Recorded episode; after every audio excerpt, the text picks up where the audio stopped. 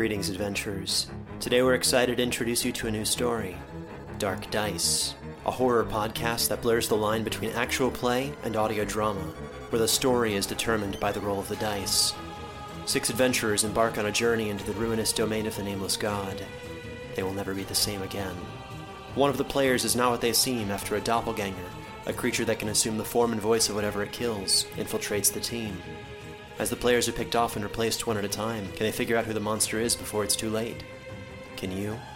Here's a quick example of what our show sounds like. The uh, shambler with the jar of liquid inside of him.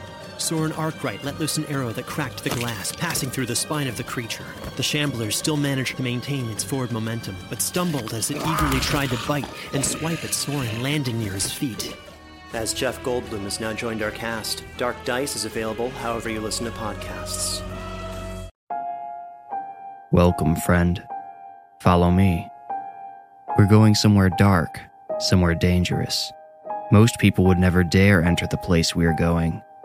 There's no telling what horrors we'll find, what terrors we'll uncover. Don't say I didn't warn you. We might discover terrible monsters lurking there. Be careful, they could follow you out. Or maybe they're already inside you.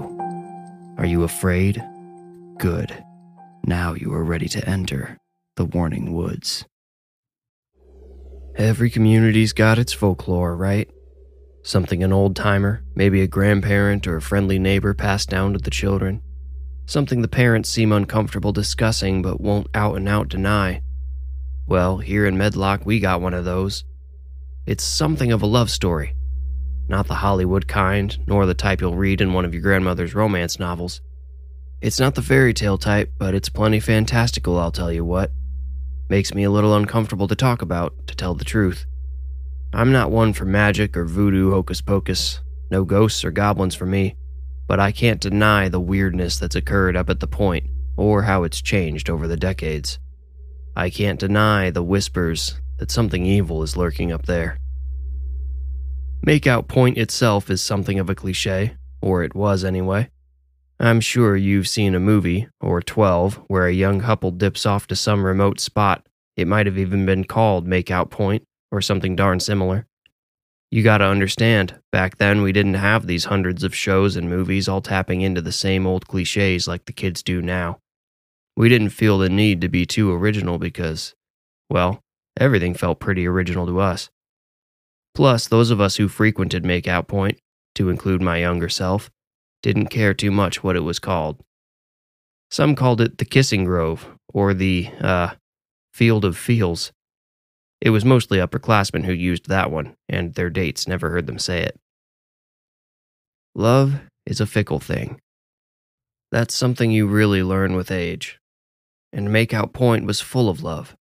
A spot so key to so many romances would have to be. It's located just off of 234th, which is still just a gravel road to nowhere in particular. There's a good section of 234th that's heavily wooded on the north side. There's just about half an acre of land in that section where the trees thin out, then open up on the other side in a semicircle. No one really knows why. Beyond that grassy patch lies a field which has, at different times, been different things. Back when I was a young man, it was a strawberry field. Since then, the farmer who owned that field has passed. The land went to some relative who sold the land and the farmer's house to someone else. Whatever they tried to plant, it wouldn't grow. Not a bit. The new owner tried selling off the land again, but couldn't find anyone to take it. I'm not really sure who the land belongs to now, but it's gotten overgrown with tall weeds and some kind of bushes. Scraggly, fruitless things. They look ugly as sin, and the farmer's house sits empty as far as I know. Surprised it hasn't collapsed yet. Most budding romances begin with a fresh intensity, a burning passion. The love feels unconditional, but if you've been around long enough, you've learned those feelings never last. Hopefully, you've still got something left once they're gone. If you're lucky enough to find a partner willing to stick by your side through thick and thin, you know love can go on without those original feelings. But for many, maybe most, the love isn't strong enough to outlast the flame of novel infatuation. Whew, I'm using up all my big words today. When the flames of love become embers, the intense feelings still need somewhere to go. Often they flicker and spark as anger and jealousy. In the weakest, they manifest in violent outbursts and fits of rage. This poisoning is what happened to the love at the point. The love, once in the air at the point, has soured. There's a story from 2006 which might explain what I'm trying to tell you better than I can. It involved a couple of kids from the next county over. If you can't already tell, this story isn't going to have a happy ending, so steel yourself for that or tune me out now. I only ask that if you don't listen to me, that you'll still promise not to go to the point. Definitely not if you're alone, but especially not if you're with someone you feel for. So I guess this kid, Mitchell Bailey, had just turned 16, gotten his license, and been given a hand me down Toyota Corolla to beat up on until he could afford something better. This Mitchell had a little girlfriend named Pia something or other. She was brand new to the area, and I hear her folks cleared out after what went down at the point. Nobody ever really got to know them. Now, some of you are going to cast judgment on the teenage couple, sneaking off together at night, driving out of the county to hook up and all that but I'd like to remind you that you were once teenagers yourselves, and that it hasn't gotten any easier to be one. Us old timers sometimes seem to want the youth of today to have overcome the very same weaknesses we had at that age. Mitchell and Pia didn't know about the point. It's highly unlikely someone from their county would have talked about it unless they moved there from here. They just happened to turn down 234th and cruise toward it that night. Lord knows which one of them spotted the thin line of trees and the open patch behind it. By then, that patch was mostly dirt with a few splotches of stubborn grass here and there. Folks around here had been avoiding it for over a decade already. Mitchell pulled the Corolla through the trees and parked it. I don't understand how anyone could get in the mood for romance looking through the windshield at that gnarly field of tangled brush. It looks like Brer Rabbit's Briar Patch, if any of you are old enough to remember that silly book. It's spooky, that's what it is. Dried up, twisted plants casting shadows in the daylight and being shadows at night. I guess maybe I don't remember so well what it is like to be a teenager in love. If I think about it, some craggly plants wouldn't have stopped me neither. Now, our young couple had never had a fight. They hadn't been together long enough to find anything they disagreed on. Neither of them had raised their voice to the other, Yet when Mitchell started pawing at Pia's t shirt, she pushed him away and scolded him harshly. But not for the reason you might assume. She scolded him for stretching her shirt out. When Mitchell told her that he hadn't been tugging that hard, she raised a flat hand to smack him with and froze in place. Those two looked into each other's eyes then, Pia still holding up her hand, and Mitchell asked her what was really wrong. I don't know, she said. I don't really care about this shirt that much, and I've never hit anybody in my life. It's like I just wasn't myself for a minute. Mitchell forgave the outburst, and the two tried to get back into it, but this time it was Mitchell who broke away. He said, I don't know if we should do this. I mean, I guess we don't know each other that well yet. Pia asked him exactly how far he thought she was going to let him go, and he said he hadn't even thought about it. A lie, I'm sure, but the poor boy truly hadn't meant to imply anything. He meant they shouldn't be parked out in the middle of nowhere together, and the part he kept to himself was that he didn't want to be out alone with a girl who apparently might attack him at the slightest provocation. Well, Pia told him that she wasn't a slut, if that's what he thought she was, and he told her he didn't think that. Well, then why'd you bring me out here to the middle of nowhere, huh? To look at the stars? She asked sarcastically. The stars really were quite beautiful out there, normally, but that night was fairly overcast. I don't know, it just seemed like like something to do, Mitchell said. Teenage boys often find it difficult to explain their choices, since logic isn't usually a high ranking factor. Is that what you see me as? Something to do? demanded Pia. Mitchell stammered, No, that's not. He turned red, then kicked open his door, stepped out, and slammed it behind himself. Pia got out too, already flying into rage. What was that about? she yelled. You can't handle a conversation? This isn't a conversation, Mitchell snapped back. It's just you trying to twist my words and make me sound like a bad guy.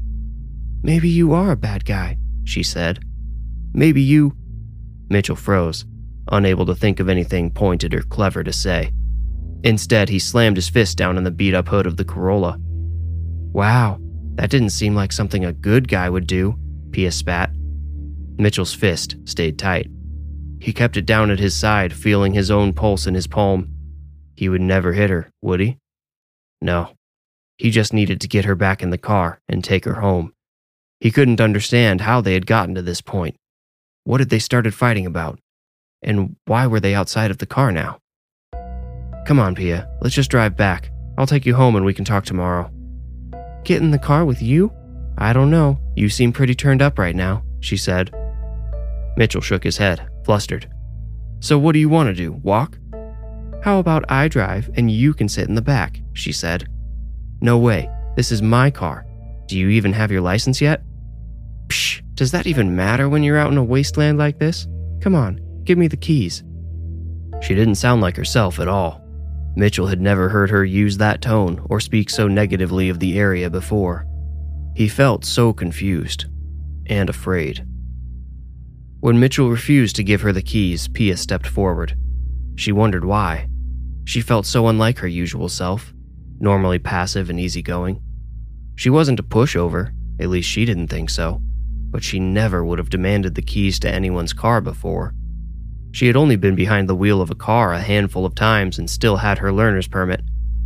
She had started feeling a little out of control, and the scariest part was she couldn't stop herself from pressing forward. She swiped at Mitchell's hands, and he yanked the keys away. Pia, stop, I swear. Give them. No. Pia lunged, and Mitchell threw his keys over her head into the twisted field.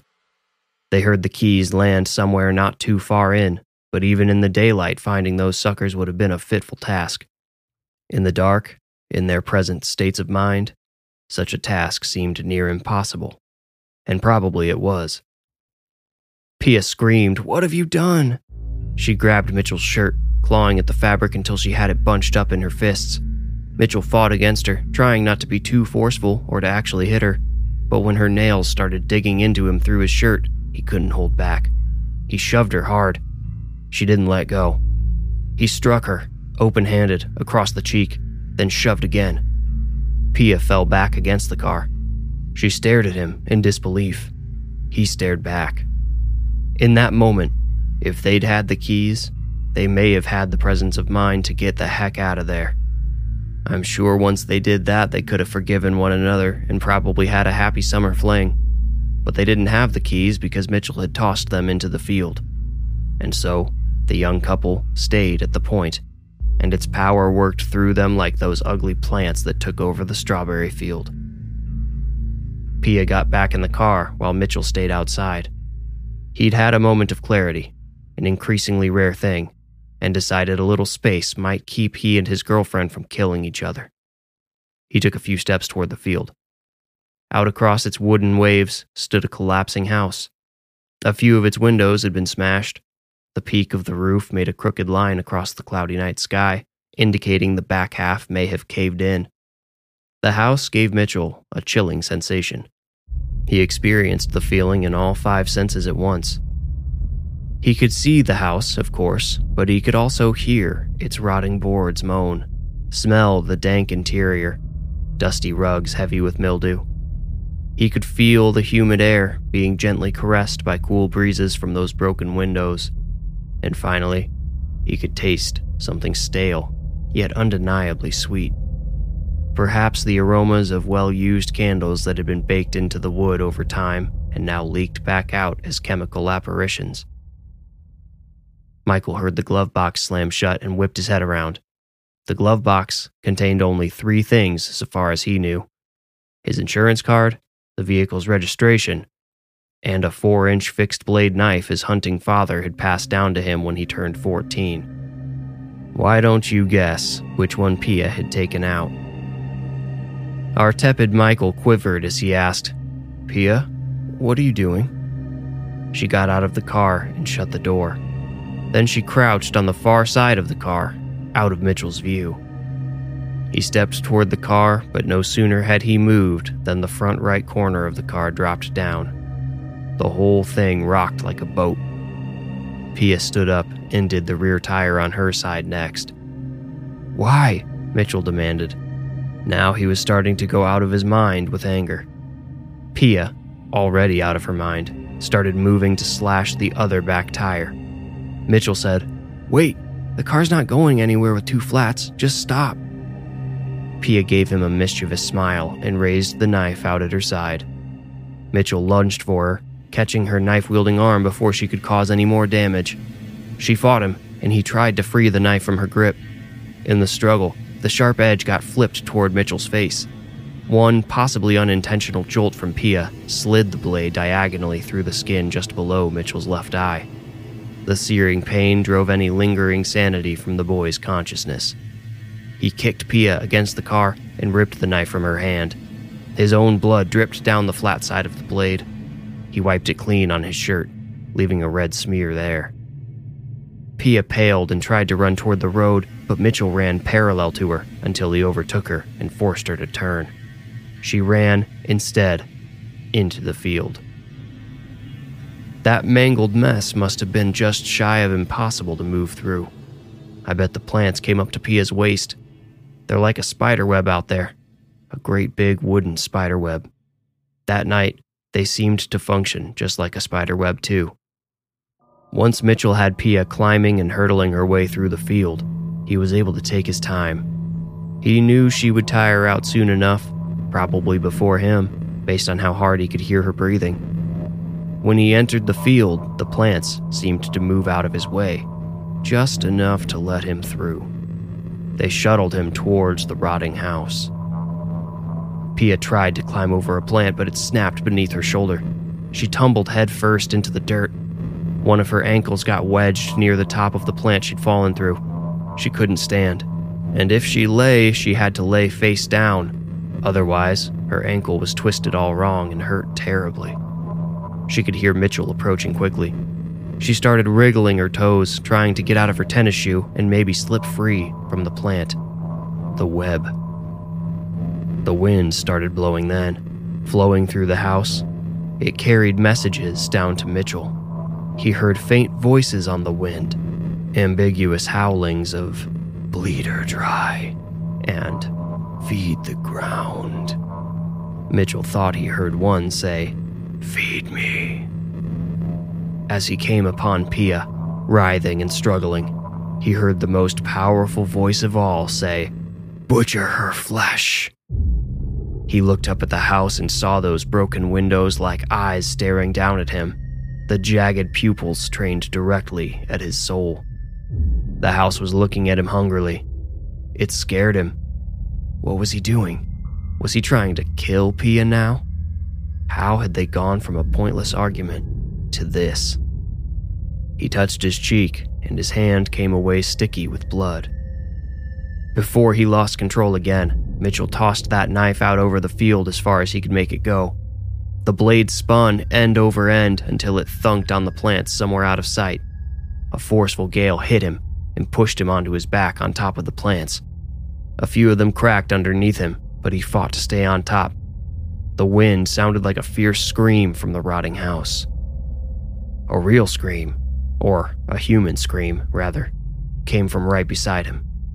He turned, horrified, to see the twisted plants start churning around Pia.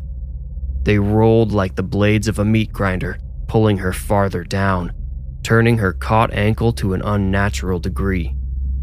Mitchell heard the bones of her legs snap. He reached his hand through some plants and found one of Pia's. He held onto her as the plants undulated all around her. The one which had trapped her leg was now forcing it into the dirt below itself, churning up the earth and burying her. Her foot pointed upward, then she screamed a scream unlike anything Mitchell had ever heard a person make before. He prayed it was only Pia's shoe that had gotten ripped off as the leg disappeared under the dirt. But he knew better. In seconds, only the girl's head, shoulders, and the arm attached to the hand Mitchell held were still above the dirt. She was sinking fast. Mitchell, make it stop! Make them stop! Pia screamed. She drew in one last breath before her face went into the ground. Still, Mitchell held on. He started getting pulled through the plants as Pia was dragged deep below the surface. Branches ripped his clothes and cut his skin. He kept holding on until his hand was pulled into the dirt, too. Then, he let go of Pia forever. The moment her fingertips disappeared into the earth, the field quit churning. The wind stopped howling, and the house quieted too. Mitchell tried to quiet his heavy panting to listen for any sounds below. Maybe Pia was still alive down there. Maybe he could dig her out. He clawed at the dirt, but found it hard packed and dry. It had a smooth surface, as if nothing but the wind had disturbed it in years.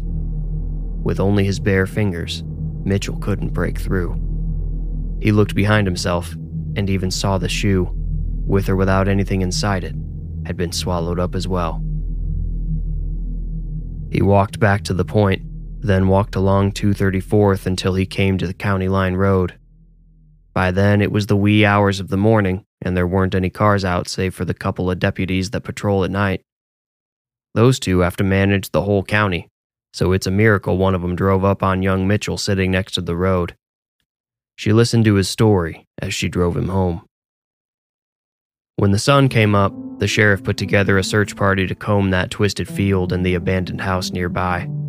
There was no trace of Pia anywhere. No sign the dirt had been disturbed, or even any broken branches that could have indicated anyone went into the field that night.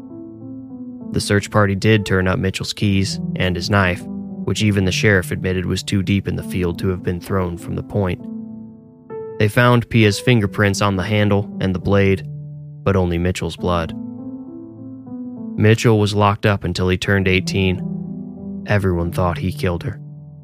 The scrapes and scratches on his body were enough physical evidence to convict him. While he was behind bars, Mitchell told anyone who would listen about the point. He told them what it did to both him and Pia, how it turned them against one another, and, in the end, took Pia to satisfy itself.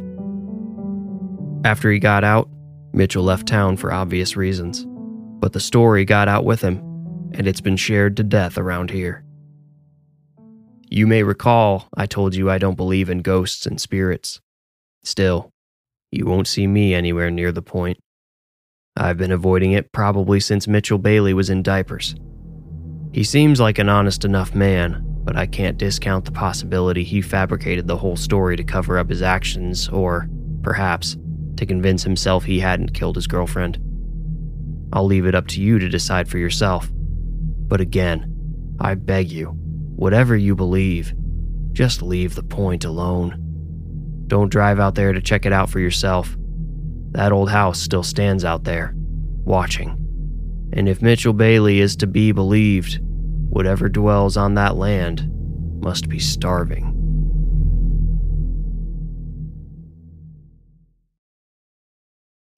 You made it out. Congratulations. If you enjoyed the story, please rate and review this podcast wherever you like to listen. Reviews are the best way to support the podcast and help it grow. If you want more creepy content, follow me on Instagram at The Warning Woods. If you feel ready, meet me here next week for another journey into the Warning Woods. Thank you for listening.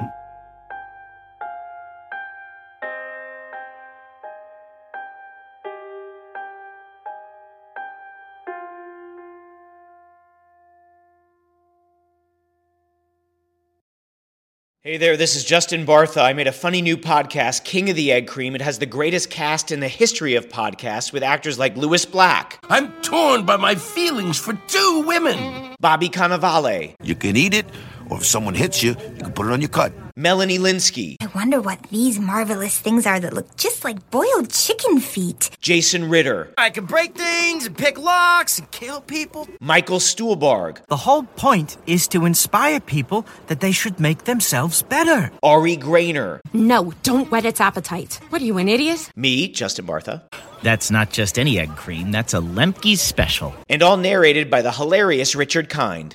This is the story of Harry Dalowitz and how he rose from nothing to become New York's King of the Egg Cream. So if you like funny true stories, come listen to King of the Egg Cream, available wherever you get your podcasts.